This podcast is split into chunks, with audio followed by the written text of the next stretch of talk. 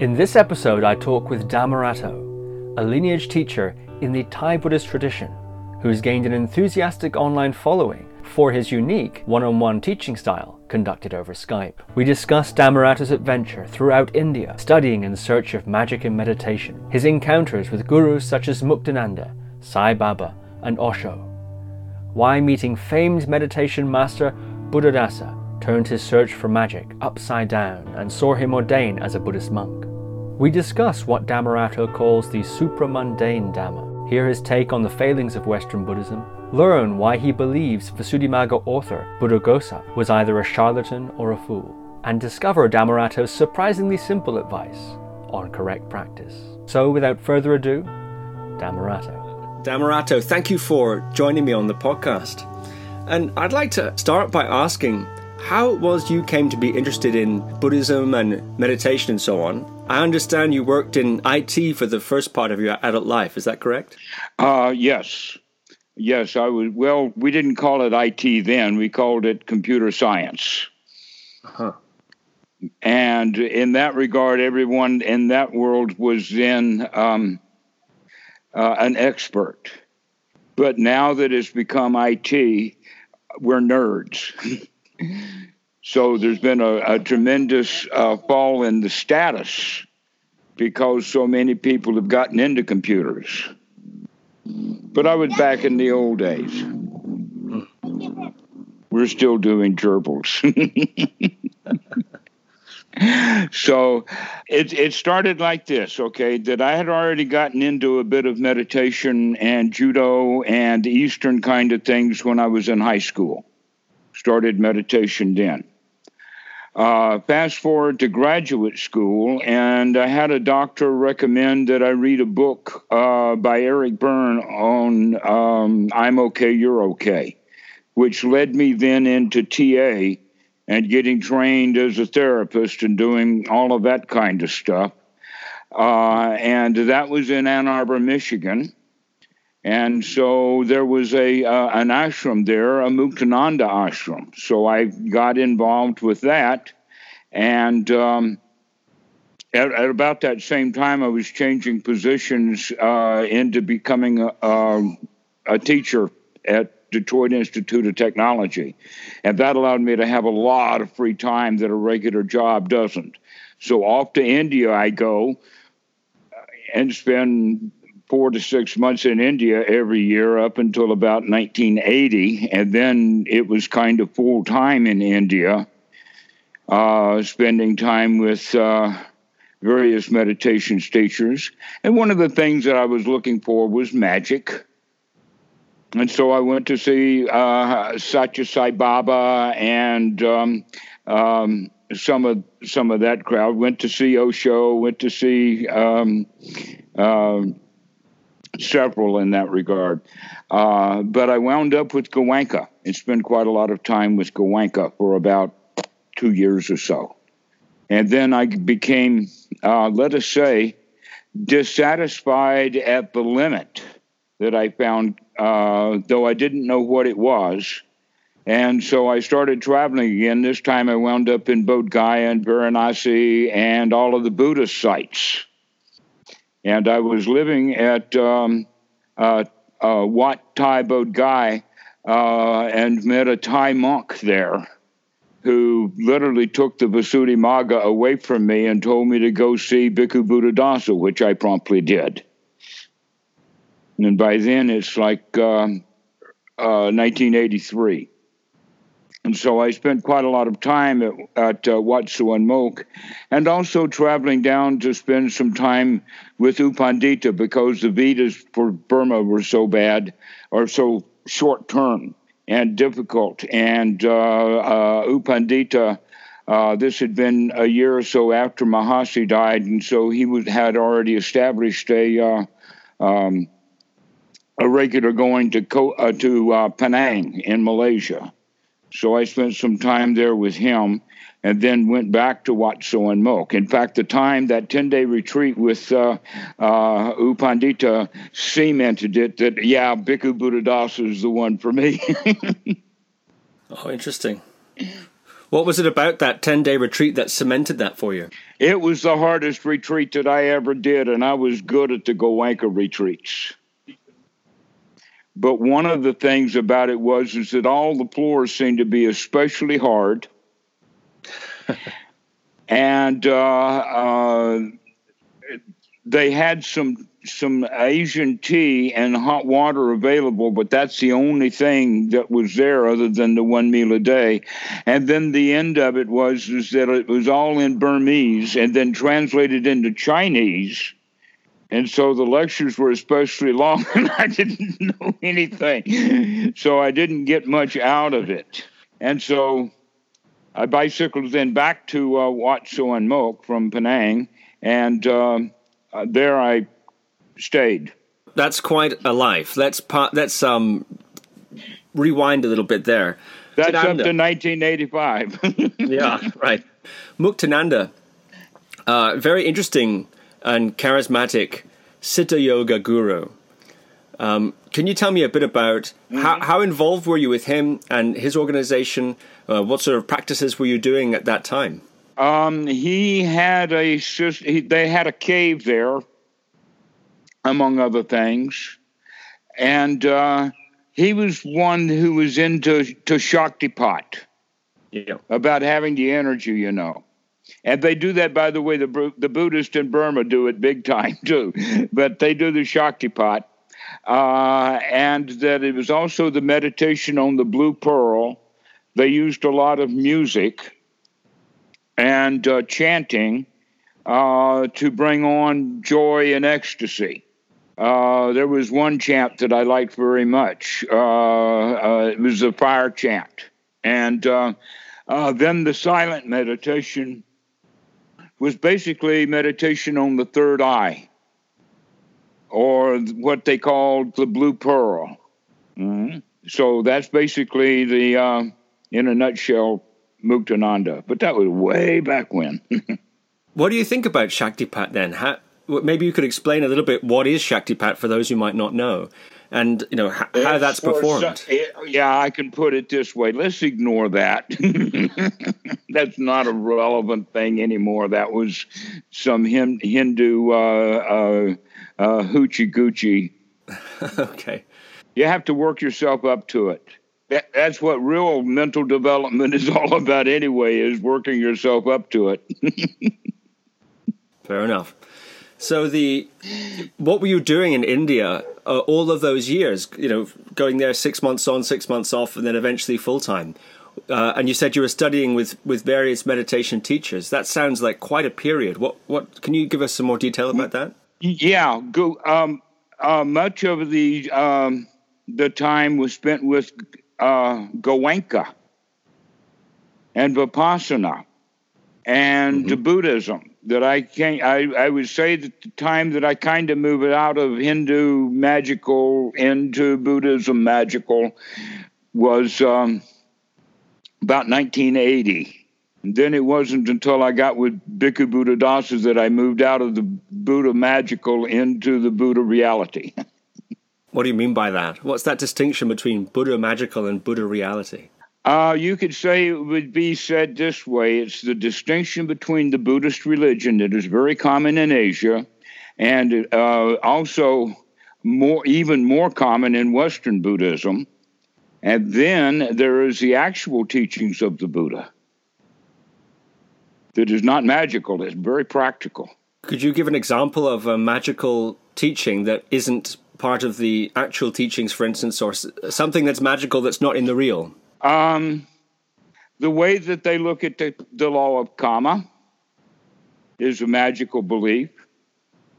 Uh, and that everything about reincarnation and those kinds of things and wanting that, most of the people that I know of have a magical belief in enlightenment. Whether this is something that's actually real and enjoyable, they make it into something super high, something unattainable.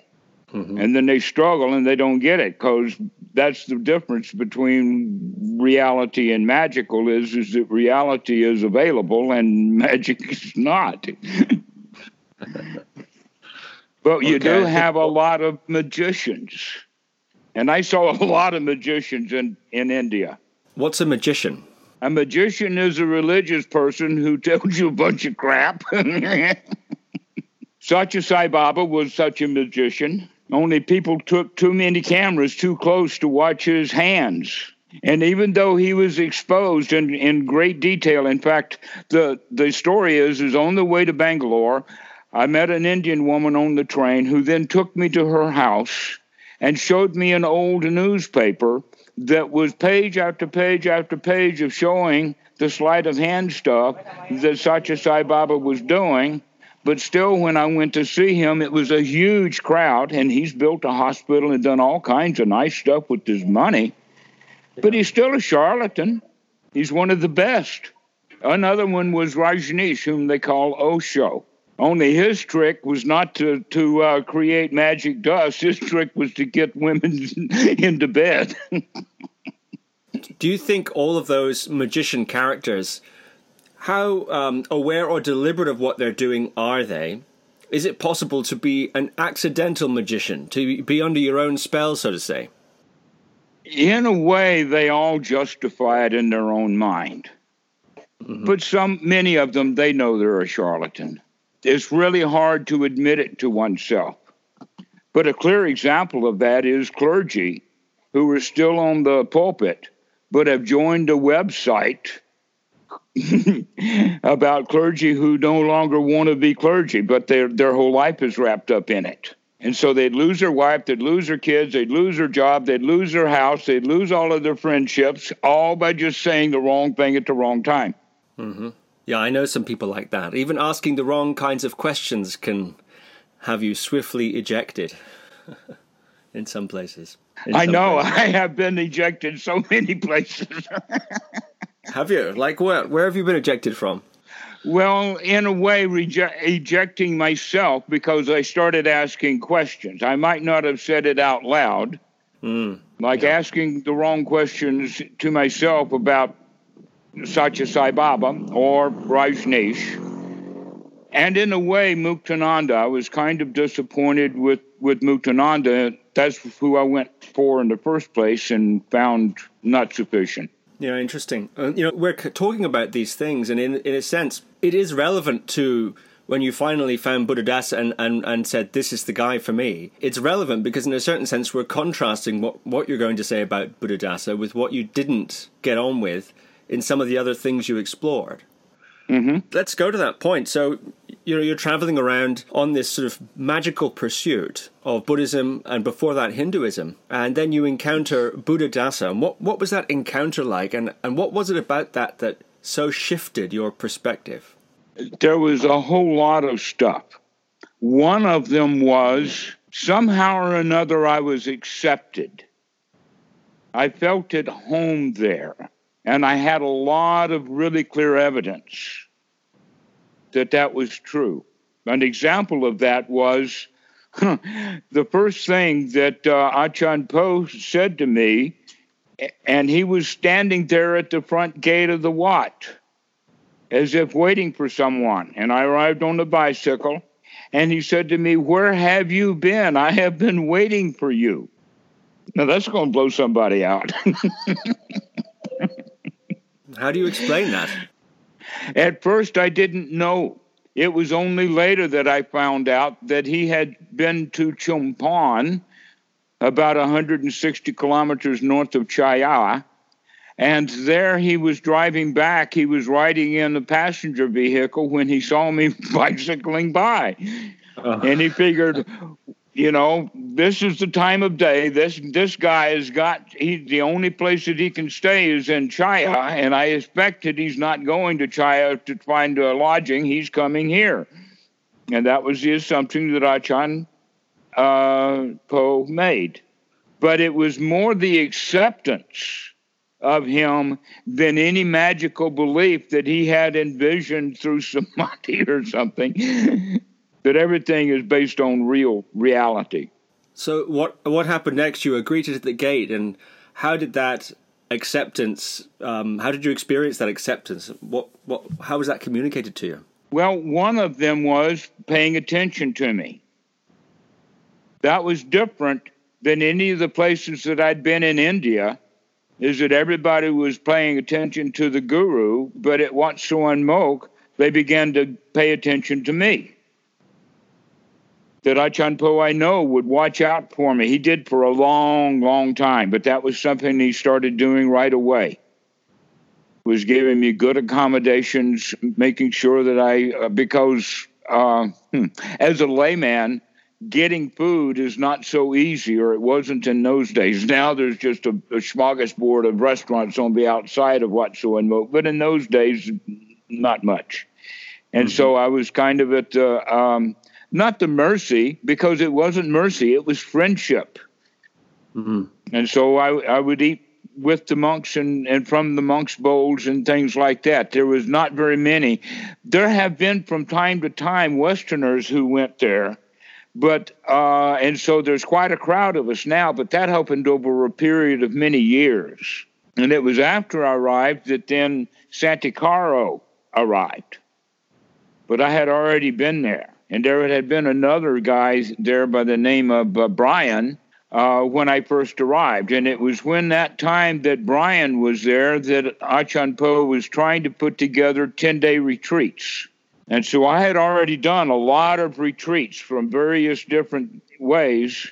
And then I kind of think that there was one time when Bhikkhu Buddhadasa was giving a public talk, and I was sitting fairly close so, so that he could see me, not just because it happened the way that it did. I didn't go find a place, but I was there fairly close mm. in a small group.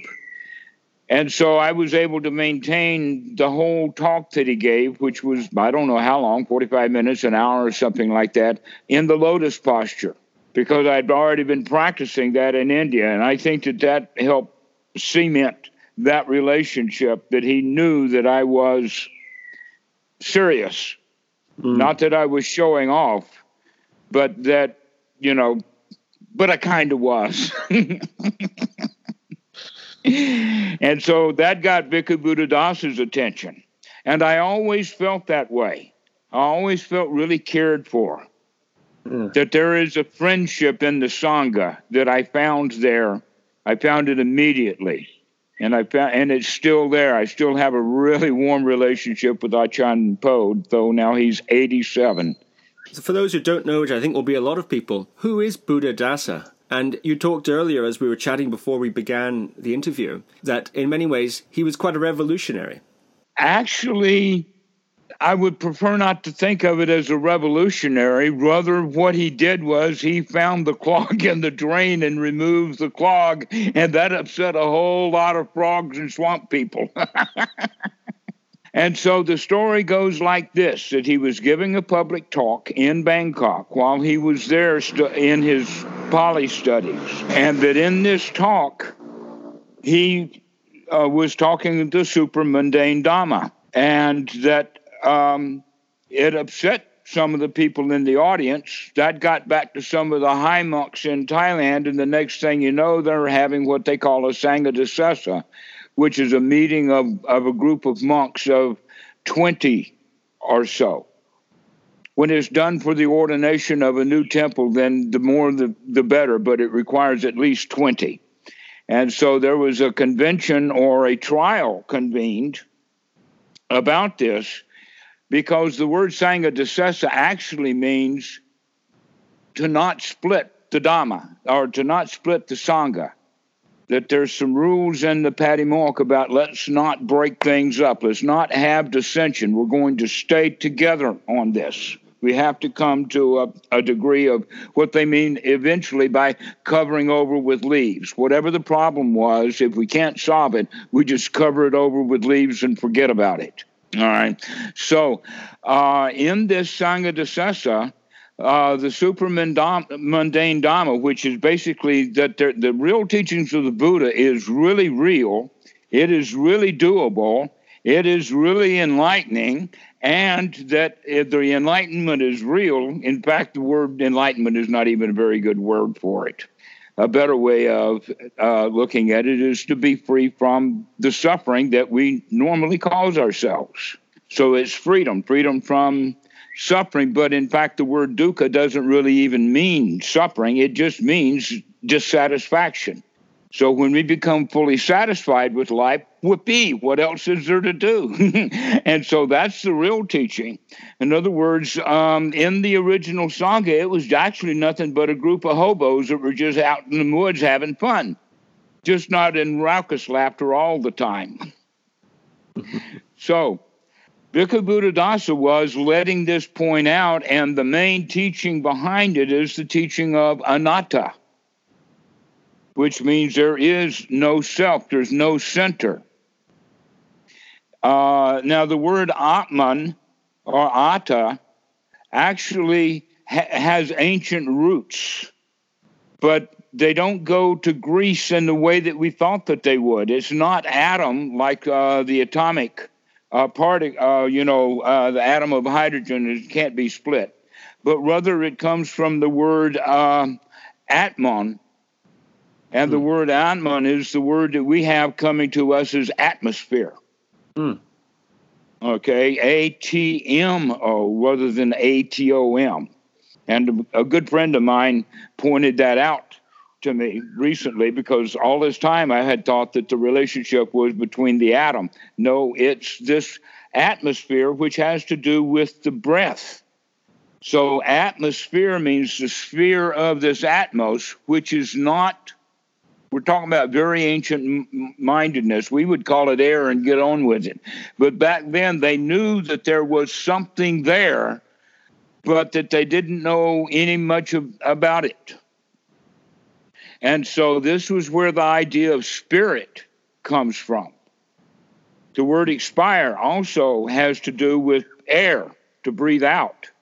And so this is where that concept of Atman came from, but then over time it became a soul, something that was not, it was ephemeral, but that it was also permanent. It was long lasting, eternal even. And that was what the Buddha was teaching against is no, things are not eternal. Things are not long lasting. Everything is temporary. And that was what the major tip difference was is that in the Brahmin system, they had it. Uh, actually, Brahmanism got started from. They said, "Well, why are you guys the priest? Why can't we be a priest at this uh, uh, temple?" And the Brahmins would say, "Oh, well, we're Brahmin because we were born Brahmin, and we were born Brahmin because we were good in the past." And you're not born Brahmin because you were not good in the past. And that was the birth of the theory of karma happened about 800 BC. And so, about 500 BC, in the, in the 400s, when the Buddha was around, he was saying, No, guys, no, karma is real, but it doesn't work like that. And so, this is now the teaching that has. What had happened, though, is in the time of Asok, about 300 BC. Uh, because uh, the let us say uh, the the gay hobos in the woods became um, uh, loved by the emperor, and so he started sporting them accommodations and food and robes and all of that kind of stuff, which that meant that every mendicant from every other religion or tribe all joined this one which then overwhelmed the actual teachers who could teach. And so the students began to uh, teach themselves. And that's when all the magic started to pour back into and has remained in Buddhism ever since. But always along there, that thread has always been a thread of nobles who really understood the teachings of the Buddha.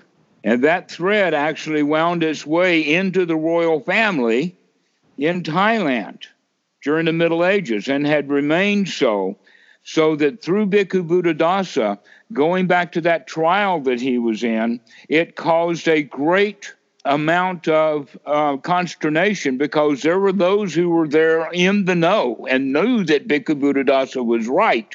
And that there were monks who were there who were not in the know, who were still part of the religion, and also, by the way, possibly corrupt and making a lot of money on it. So that actually divided the Sangha Sessa, which is not possible. They're to, they're to try Bhikkhu Buddhadasa, and they wind up having to go into conference. And that conference lasted for months, while in the process there was a poly, let us say, search put on. and also the uh, many of the monks who were uh, part of the Buddhist religion then became converted into the real Dhamma that is is real. And so the outcome of the Sangha Sessa was of two major things. One was the outcome was is that he is teaching the right thing to the wrong people, which is the way that has always been that there is the right thing, but it's got to be taught to the right person. But now Bhikkhu Buddhadasa is out there teaching the right thing to the wrong people. But it also made a friend with the um, the Sumdat his name was Bhikkhu Buddhaghosa and he was the head monk of the entire Thailand at, uh, I, I, think he was at, at Wat Tim in Bangkok. And so um, he took Bhikkhu Buddhadasa then as a student.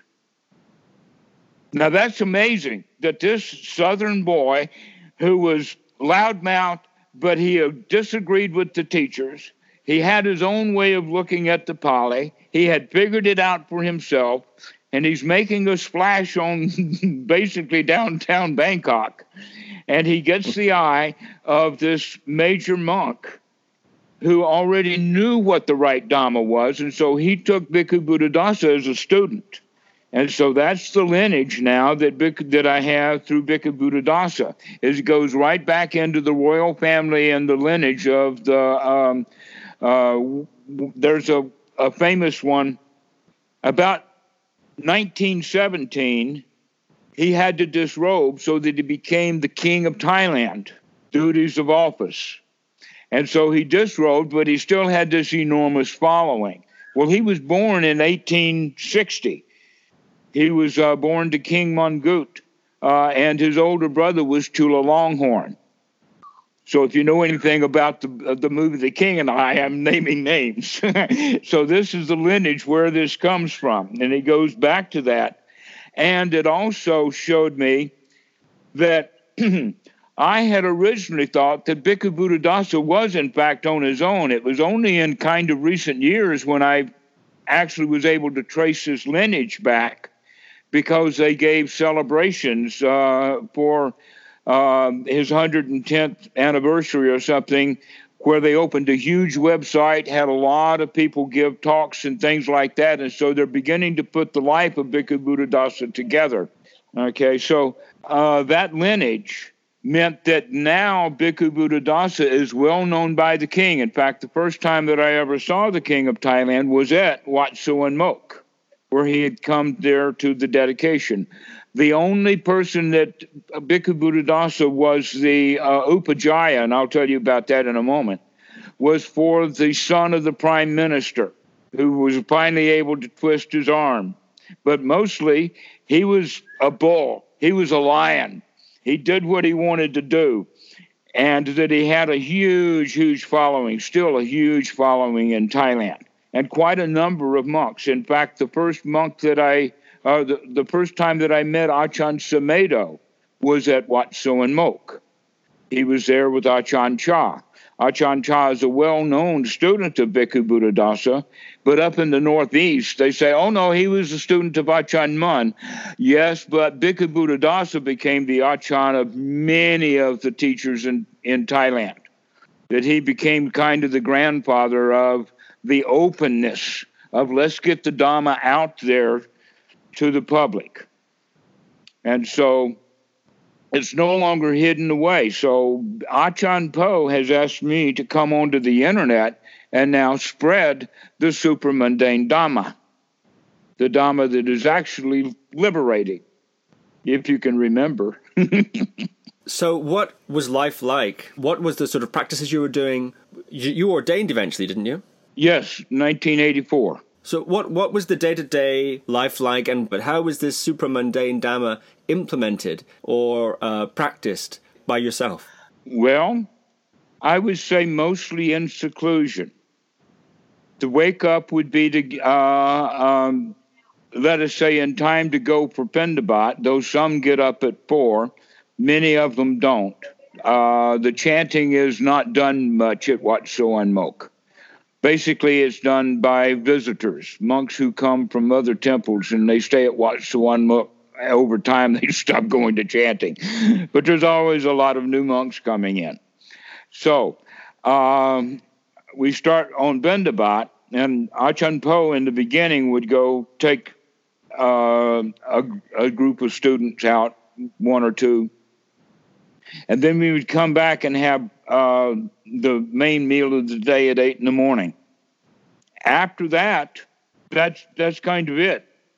In fact, in in a in America, when I was living in the uh, Watts in North Carolina, they would ask, "Well, what do you do all day?" Expecting it to be like the monk's life, and I said, "Well, I do lunch, because that's about the only duty, and so the rest of the time is spent in seclusion."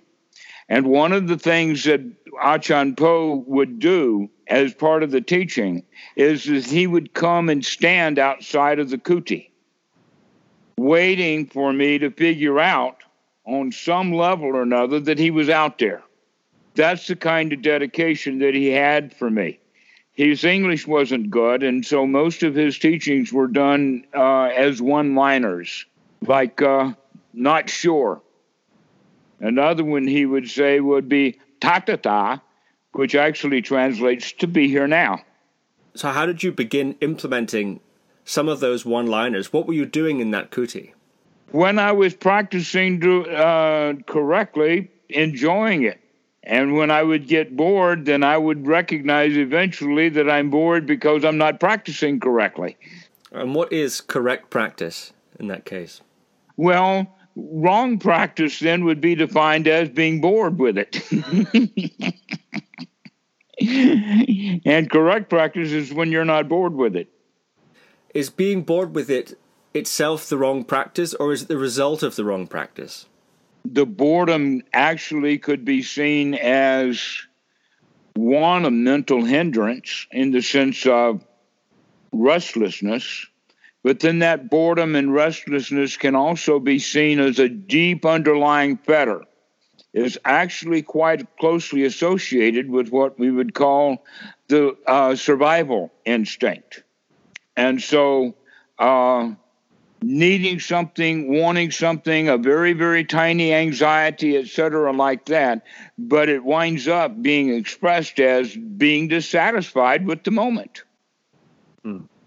And if we can remember that we don't have to be dissatisfied, that we can be joyful instead, then we can start to practice correctly. Now, I use boredom as an example, but the, uh, there's other hindrances, and that is doubt doubt about the practice, or wanting something that we don't have, or having to put up with something we don't want to put up with, or not breathing very well so that we get dull. These, by the way, are the five hindrances I just mentioned. You probably know them and that the whole practice in is to remember that I don't have to be in any of these five hindrances, that I can be free from them instead in this moment. And how does one become free of the five hindrances? By remembering to look. That's the first thing. That's sati. Is often uh, translated into English as mindfulness. But a better way of looking at it is to remember or to remember to wake up.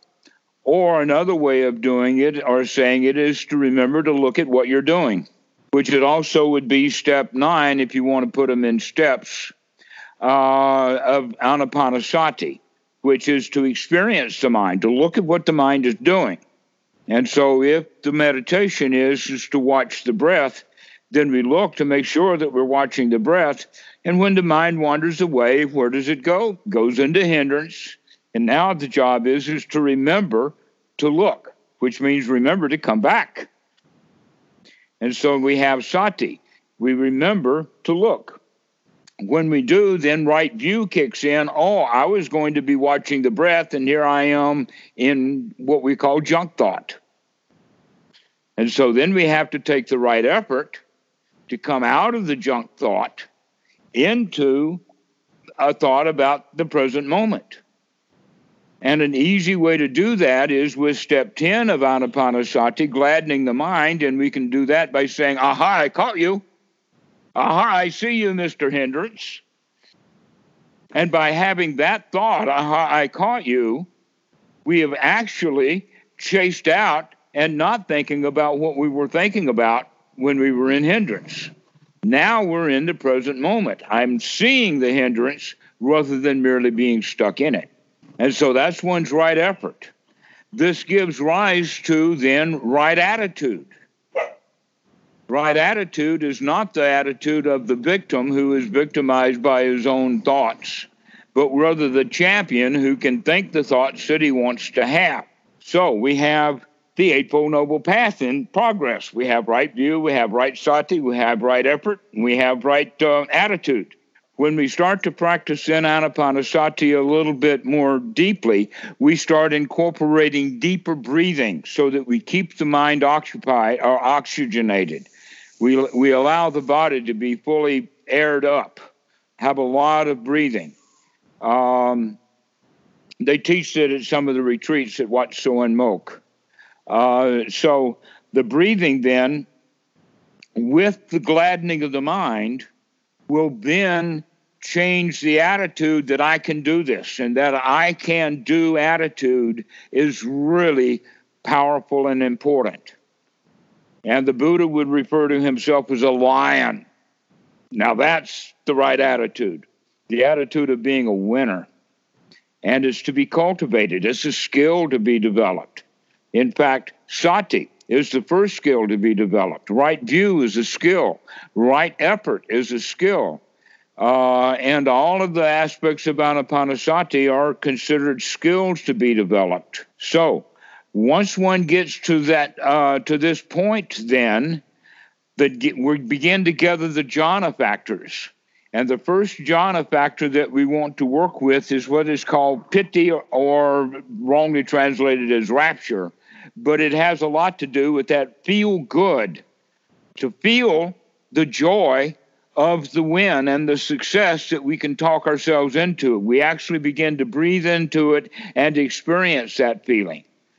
And then we let that uh, melt kind of into satisfaction. And so, satisfaction or sukha is is another jhana factor. We've got the mind breathing, or we got the body breathing well, getting the mind oxygenated, and so now the mind has got uh, a state we call fit for work. And so now we have all the jhana factors for first jhana collected together right there by practicing anapanasati. And so that's in basic how you how you get started. Eventually the sati turns into finally satipanya, or remember to be wise, remember to see what's going on, remember to experience how you feel, remember to feel the way you want to feel. So, when that technique of watching the breath is taught, very often it's said, when you notice you've been distracted, come back. But you're saying, in addition to that, to in your mind think something like, aha, I've caught you which is a step that is not often presented, at least when I've heard that technique taught. Yes, that's that's what happened with the Buddhist religion. Is some of the really key elements of the right practice were removed intentionally. Intentionally, you think? Intentionally. And it happened around the time of the Visuddhimagga. So the Dhamma was in, I believe, though there, the other frame or the other way of looking at it is, is that uh, Buddhaghosa uh, was a really, really smart, intelligent fool, a bookworm who had no experience in practice. And so all of the magic of the Visuddhimagga can uh, can either be seen as an, an absolute ignorant doofus who was also a very high scholarly professor, or you can see him as a charlatan. Those are the only two options. You might have to uh, unpack that a little bit because the Visuddhimagga and Buddhaghosa are held by many uh, to be um, pre- sort of pretty uh, held pretty high. Let's put it that way. Can you uh, unpack a little bit what you've said there about Buddhaghosa and the Visuddhimagga? I thought I just did. I thought I unpacked it as far as it needs unpacking. Get it that far, you can grab that book by its cover and throw it away. now, that's much more of a Thai viewpoint because that book is well loved in Sri Lanka, is well loved in Burma but that does not mean that there are no nobles in Sri Lanka or Burma. That in fact, the first time that it happened to me, because me thinking that not only is this not pan Thai, that it's localized Thai, but that it's also just Thai. But then when I was around other monks from other traditions, I came to find out that, oh no, the nobility is there it's just that it's kept quiet. Mm. That that's the difference. Okay. So even those who give homage to the Visuddhimagga will then recognize that most of it is to be ignored, or let us say I, a certain portion of it. And it's kept quiet because of the sort of thing that happened to Buddhadasa when he didn't keep quiet. Right. Yeah. Right. It's dangerous. it's really dangerous for me to state this stuff so publicly, but I've got the safety of the internet. There's very li- unlikely any 45 caliber bullets to be flying out of the screen of this PC. Why do you think it's considered to be so dangerous? Something like saying in your mind, "Aha, I caught you" when you when you're distracted, or something like the breathing. Why it would be necessary at a certain point to do something to your breathing in order to stave off dullness and so on? Okay, you've asked a really key question. And that has to do with one's progress. Once one gets to a certain state, that we can begin to really see what's going on, the map that we use is considered to be Paticca Samuppada, or in Thai, Paticca Samuppada which is a map of the mind. But in the Visuddhimagga, that map is laid across three lifetimes, which means it's impossible to operate. But if you have it as hmm. another way of looking at it as three lifetimes, the three lives would be the immediate past, this present moment, and the immediate future.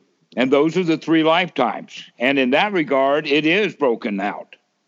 And that uh, I can imagine to see that those three aspects of it were well known. It's just Buddhaghosa just put it back into Hindu terminology, thinking that the, the rebirth is across bodies rather than across mental states. That that's what the real rebirth is, is when you begin to see how you are reborn and that you're not any of the things that you temporarily were because everything is fleeting then you come to understand correctly the personality view.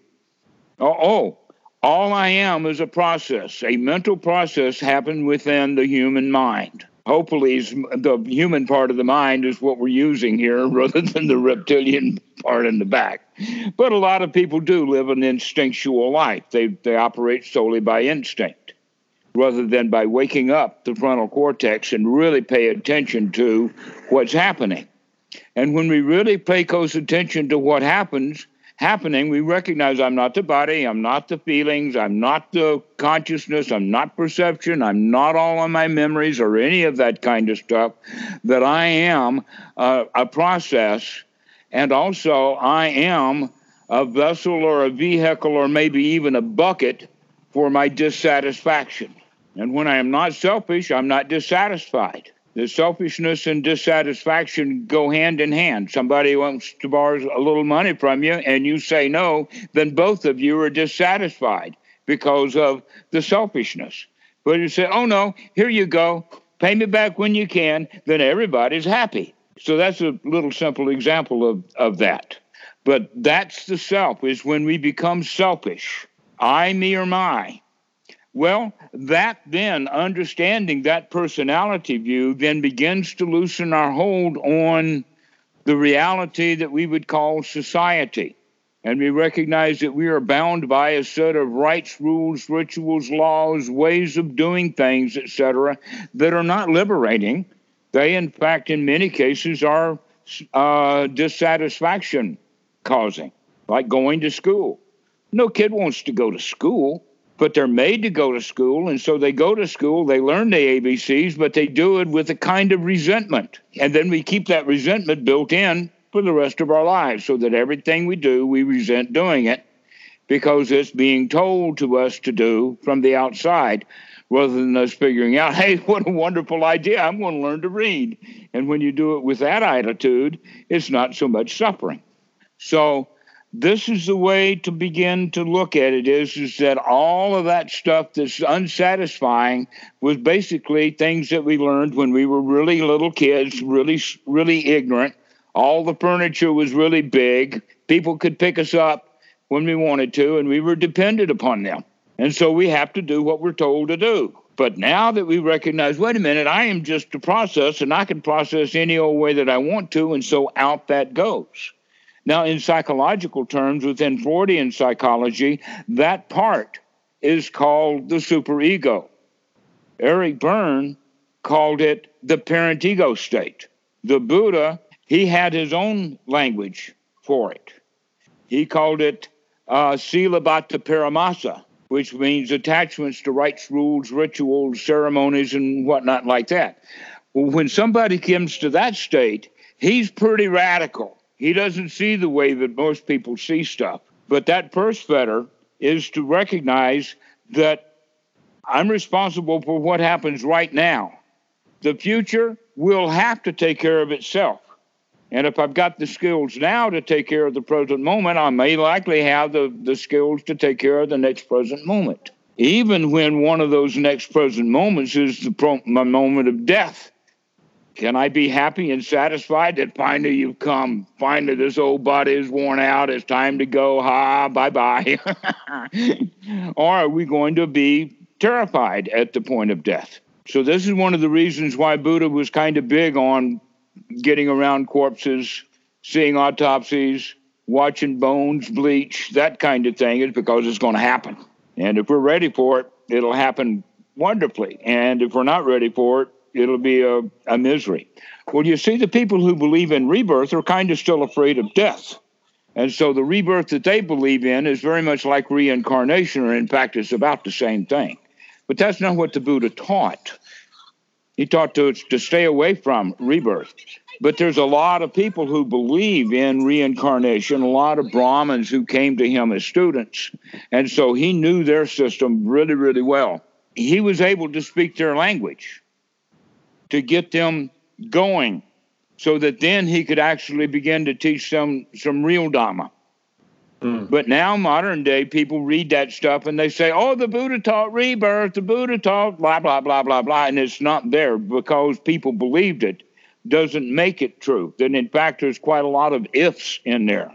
What else do you think somebody practicing from the Visuddhimagga, say, would be missing? There's this three lifetimes presentation which you're, you're saying is, is the past, present, and future. What are the other key things, or a couple of other key things that someone from the doing the Visuddhimagga approach might be missing or be misled about? All right.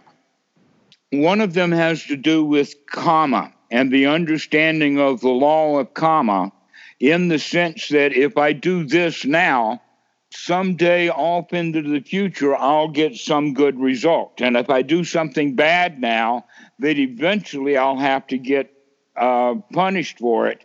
And if I die, the karma machine's going to dig me up just so he can slap me around. That's uh, kind of a funny way of talking about it, but that's basically what the thought is. All right, so with that, then, a lot of people who are into Buddhism, listening to a lot of the words of the Buddha, but still have that kind of belief. They say, oh, well, this life is such a suffering and drudgery, and I don't really have the skills to actually meditate myself out of a paper bag, let alone out of my own suffering. Let me donate to the temple or put some uh, food in a ox bowl so that I can make merit for the future. What that means is, is that most people who call themselves Buddhists don't have a shot. They don't have a chance because they never even start to practice. But in the West, uh, what they call meditation has a much kind of a better uh, gig to it that is part of the uh, of the deal, and so they'll meditate, but they're still expecting future results. I'm going to meditate now, and I'm going to work really hard, and someday I'm going to get something out of it. It's almost right. like after 300 or 3,000 hours of meditation, the karma machine is going to waltz into the meditation hall and do some Shaktipat or something, and then you're going to feel good. Mm-hmm. Right? That's where a lot of that kind of thinking then comes from. So then they don't practice hard enough. They're not practicing correctly because they're expecting just the sitting to do it for them. And so they just leave their mind in hindrance and not pay attention. On the other side of that, then, are those who really want proof of reincarnation. So they're going to work really, really hard. They're going to do some jhanas or do some stuff to get themselves into states so that they can see what they're doing or see past lives. And then that's how they practice. And so they wind up being failures at actually getting anywhere but on the other side of the coin, they may continue to practice until they have some sort of emotional experience. Maybe, in fact, they get so exhausted and so they finally relax. And in that final relaxation, which they think they got to by being working so hard, they now have a wonderful, marvelous experience that they don't quite have the words for, nor that they do know exactly what they were doing or how they get into it. So, bingo, that becomes a past life experience.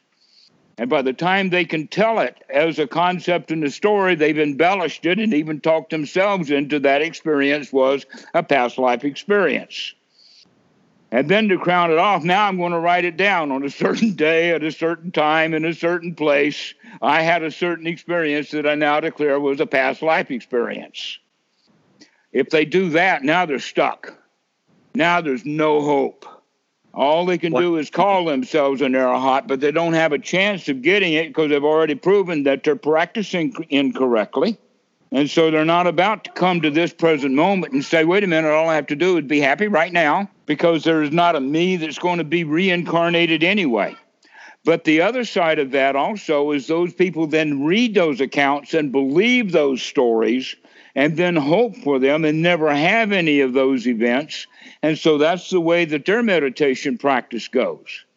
But for those who do have experiences and they don't know quite how they got them, then we'll long for them again. I want a repeat performance, or I want the second movie. And now they're longing for something that they don't have. And so now they're in a new state of suffering because now they have something to expect to happen. And so these are many of the pitfalls that come with the belief in rebirth. Either you don't meditate, or you're not meditating hard enough, or you're meditating too hard, or you're expecting too much, or you're inventing stuff. This is all of the problems with the Western Buddhism as it's practiced normally.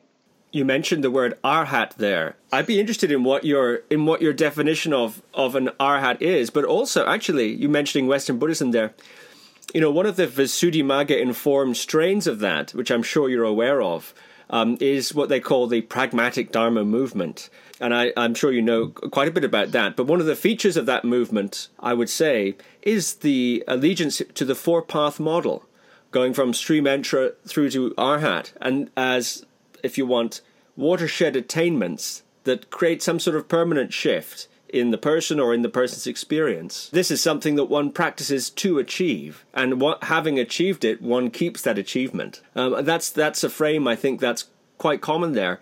Uh, what's your take on on that sort of four path model approach as I've described it, and also what is an arhat? All right.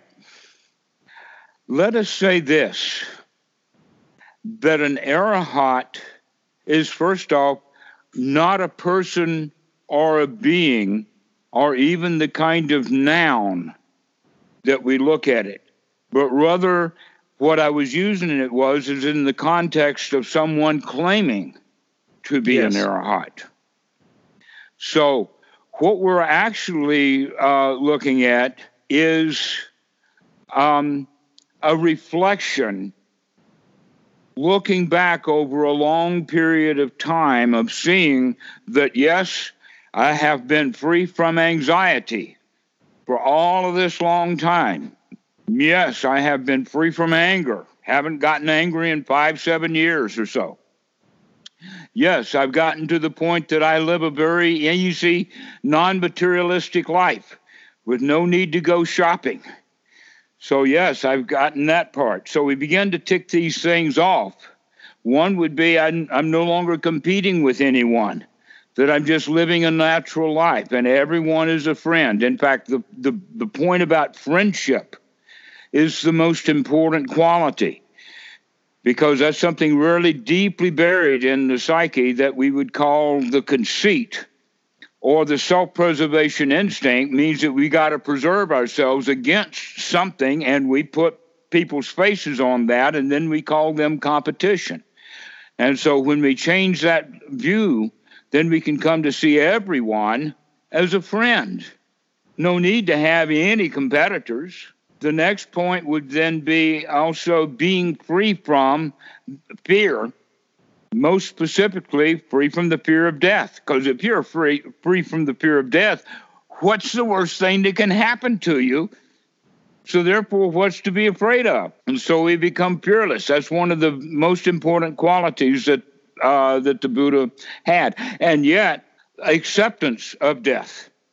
In the Pali, this is the uh, uh, the two sides of the coin of uh, rupa raga and arupa raga, lust for life and then lust for non existence are both given up for living in this moment joyfully right up to the point of death and then experiencing that happily. And so these are the high fetters, and that it, they're based upon reflection. Or another way would be if you want to judge someone to see what state you think they're in. And this, by the way, is quite common. I've heard several stories about it couple of years ago, Brenda, a friend of mine, asked, I overheard this important monk talking to an old layman in Thai language, and Brenda knows Thai, so she was understanding that this monk was saying that Achan Po had attained, that he was Arahat, and she wanted to know how is he going to know? Well, we're giving the answer. You watch somebody over a long period of time, and if they never ask for anything, they don't want anything, that they're just good to go, easy going, if they never get angry, if they're uh, always friendly with everyone, don't, don't have anything, that they don't have any place to go, they've always got time for you, etc., like that, then these are the ways that you can see that someone has attained because these are actually, I'm ch- taking off items on uh, the high five, the high fetters. So we've already talked about the first three fetters are those that are uh, free by uh, knowledge. Once we come to the third fetter, which is uh, complete freedom of doubt about what is and what is not the path of the Buddha, then that's the uh, about the midpoint between the path and the state of Sotapanna. Now, a lot of people on the internet are claiming Sotapanna, but they don't even know all of the various stages, but they're very quil- clearly laid out in various suttas. And so you ask about the pragmatic Dhamma. The pragmatic Dhamma, from what I understand, is, is that they understand that the Buddhism that came from the East to the West, that is called Western Buddhism, flat out don't work as many adherents that have it, with all the people who practice it, nobody's getting anything out of it. And so the pragmatic Dhamma is saying, wait a minute, let's go find out what is real because there's got to be a pony in that ho- pile of horse shit somewhere. and what they don't realize is, yes, but in Thailand, they've known about it all along. It just has hmm. not gotten out that I've heard students say that I'm more pragmatic than pragmatic Dhamma. I don't know. I don't know any of them. But I do. In fact, I've had students who have been associated with pragmatic Dhamma, especially in Seattle area. But now all of the various members with all the various factions of pragmatic Dhamma, I don't know everyone.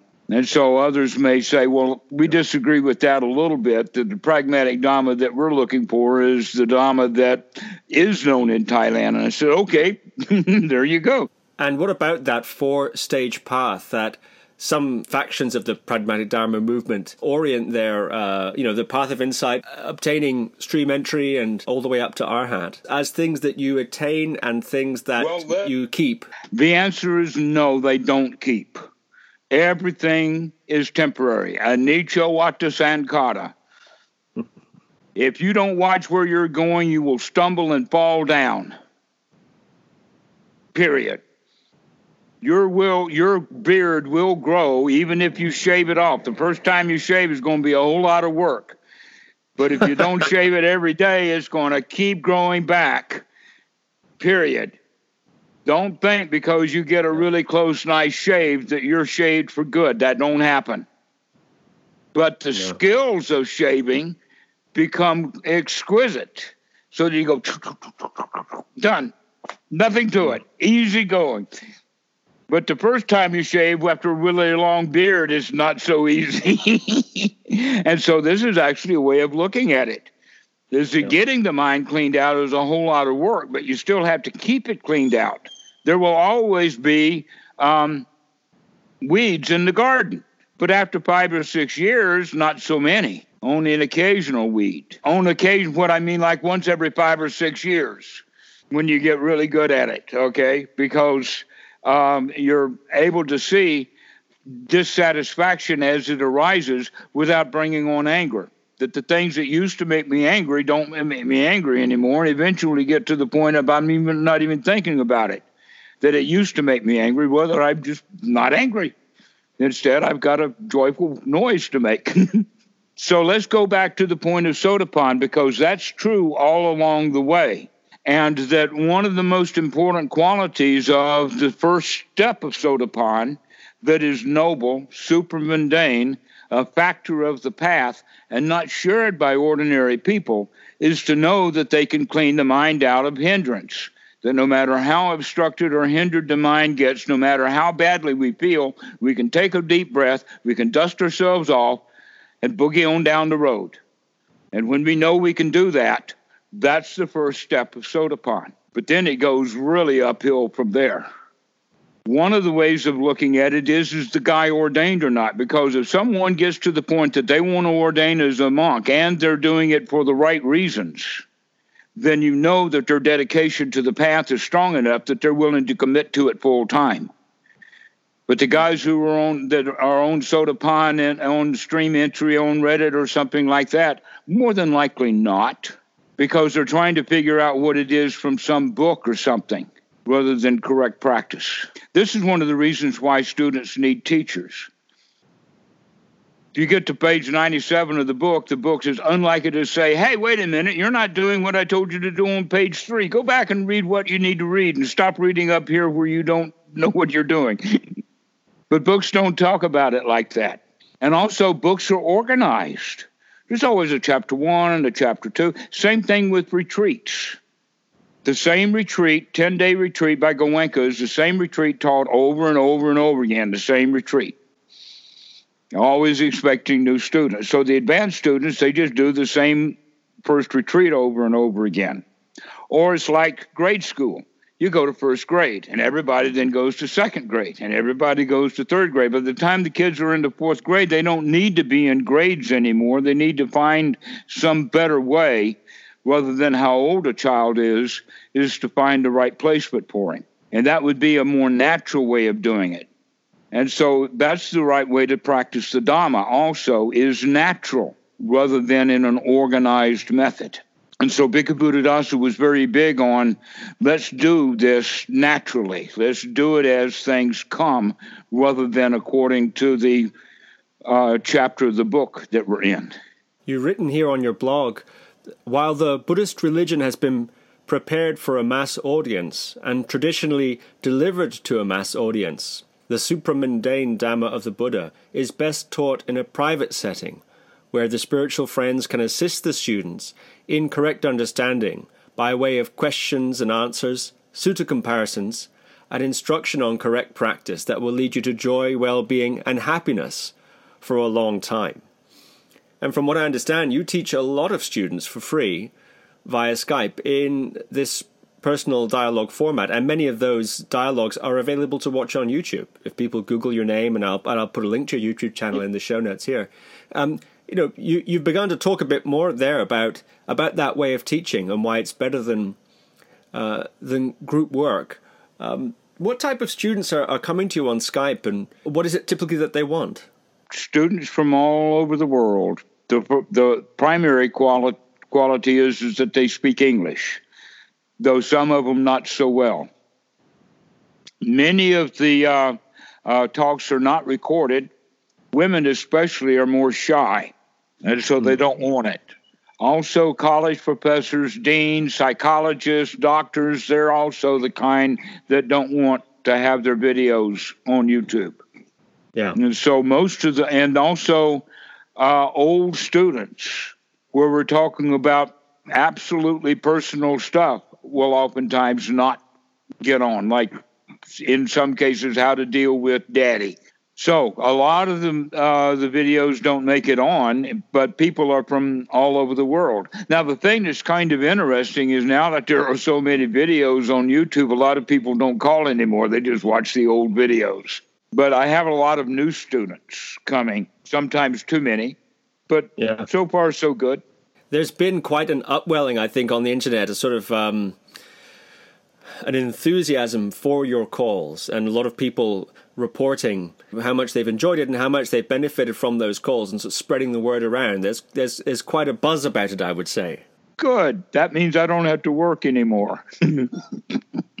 My job is done here. what needed to be done has been done, and there's nothing more to do. what do you mean by that? Well, you just said that it's a buzz. That's all that was needed was just the buzz. Now that the buzz is going, my job is done. Surely the buzz will mean even more people are going to call you and you have to work even harder. I, know.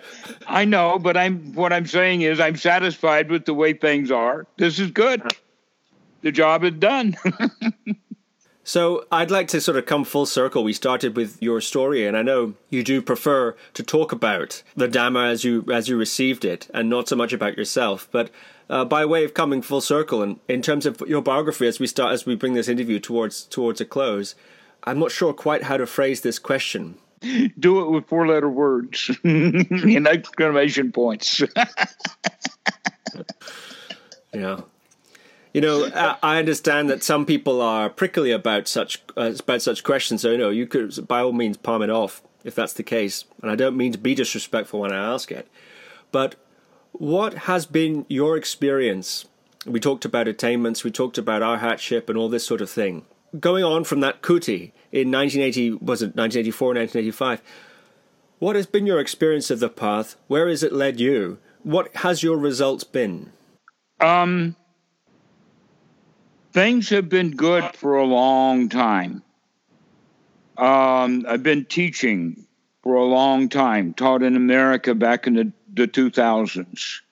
Um, and it was four or five years ago when Ajahn Po said that it's time to go teach just the supramundane Dhamma on the on the internet or on Skype. With that, because I'm spending now so much time with students. I'm in the Dhamma so much of the time. So I'm yeah. really into it now, dedicated in the sense of uh, um, sometimes I'll get the book out and read it to the students, other times I'll send them uh, the Pali uh, to start the students learning how they can pick out Pali, interesting Pali words so that they can see both the um, uh, the fact that it's an Indo European language. So many of the words that they know already have a more ancient definition.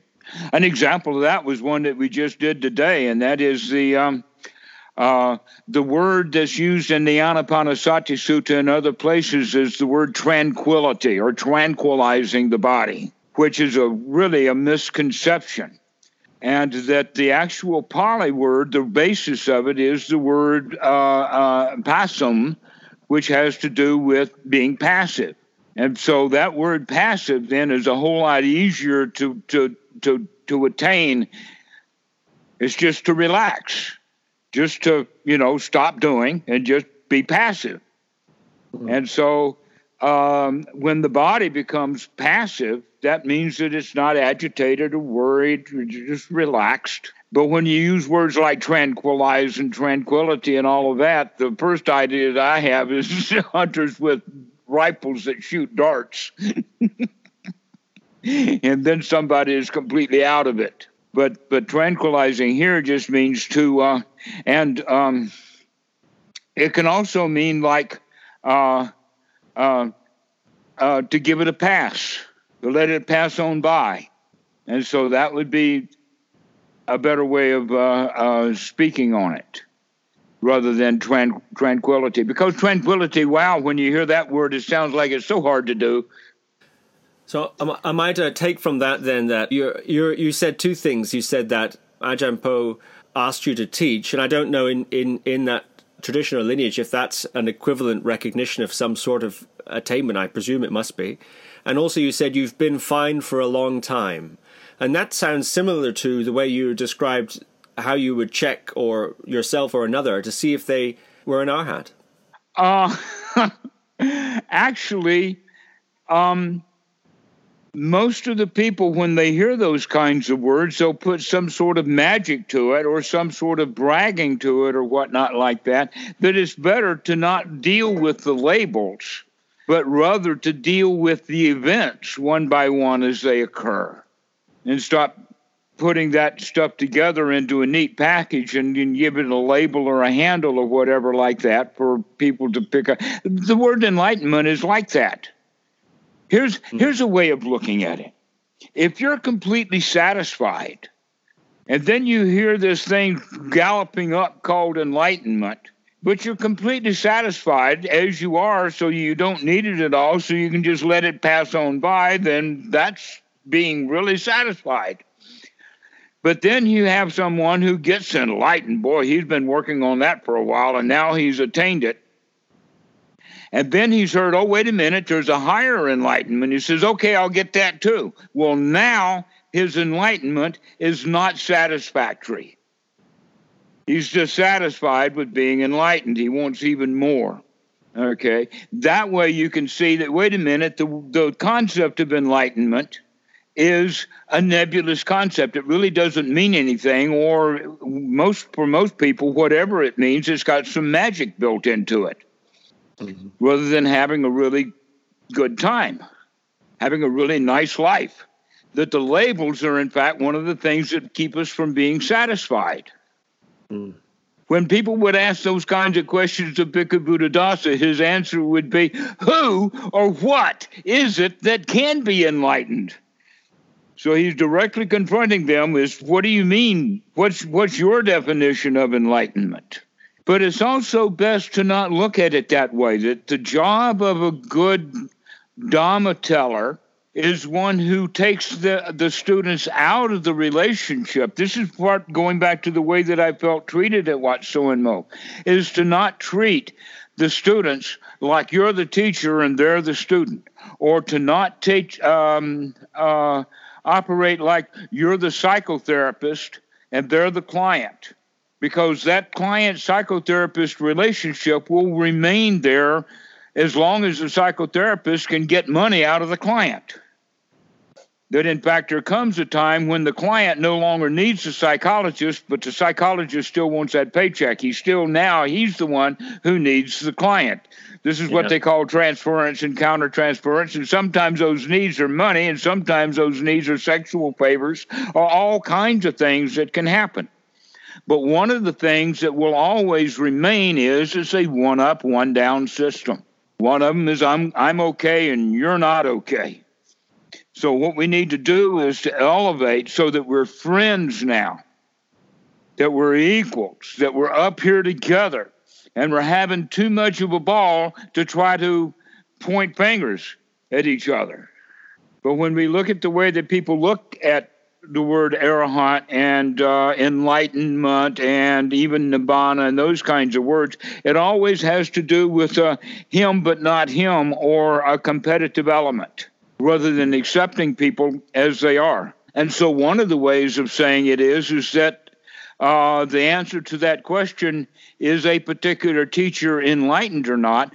The answer is ask the students. Every student will have his own opinion, and that's the opinion that matters. The opinion of the teacher to himself is is not necessarily the the the opinion that people are going to have anyway. They're going to have the opinion of this is my opinion, and I see that, and I think he's this, that, and the other thing. And he's not going to convince me out of it because he calls himself something else. And so that's a more natural way of doing it rather than building this hierarchy or this ladder. I hope that that didn't answer your question and satisfied you at the same time. oh, I think you did both. You did both. You answered it just fine there. Very interesting. Well, Dhammarato, it's been so fun talking to you. How can people get in touch with you? How can they, you know, I'm sure there'll be people listen to this and think, oh, I'd love to have a Skype call with Dhammarato and start learning about these sorts of things. How can they reach you? Uh, more recent videos will have that uh, the Skype address for people to, to call. I think I eventually even put in a note saying you don't have to uh, uh have it recorded because a lot of people would be reluctant. They see all of these videos and it says, "Oh, I don't want my face on that," and so they don't have to have it recorded. A lot of most of the videos, in fact, are not recorded. I'll put all of those links and information in the uh, show notes of this podcast, so people. Uh, who are listening can just scroll down and find that directly there. Uh, Dhammarato, thank you very much. Any last words or things you'd like to say before we close our conversation? Don't worry, be happy. Thank you, Dhammarato.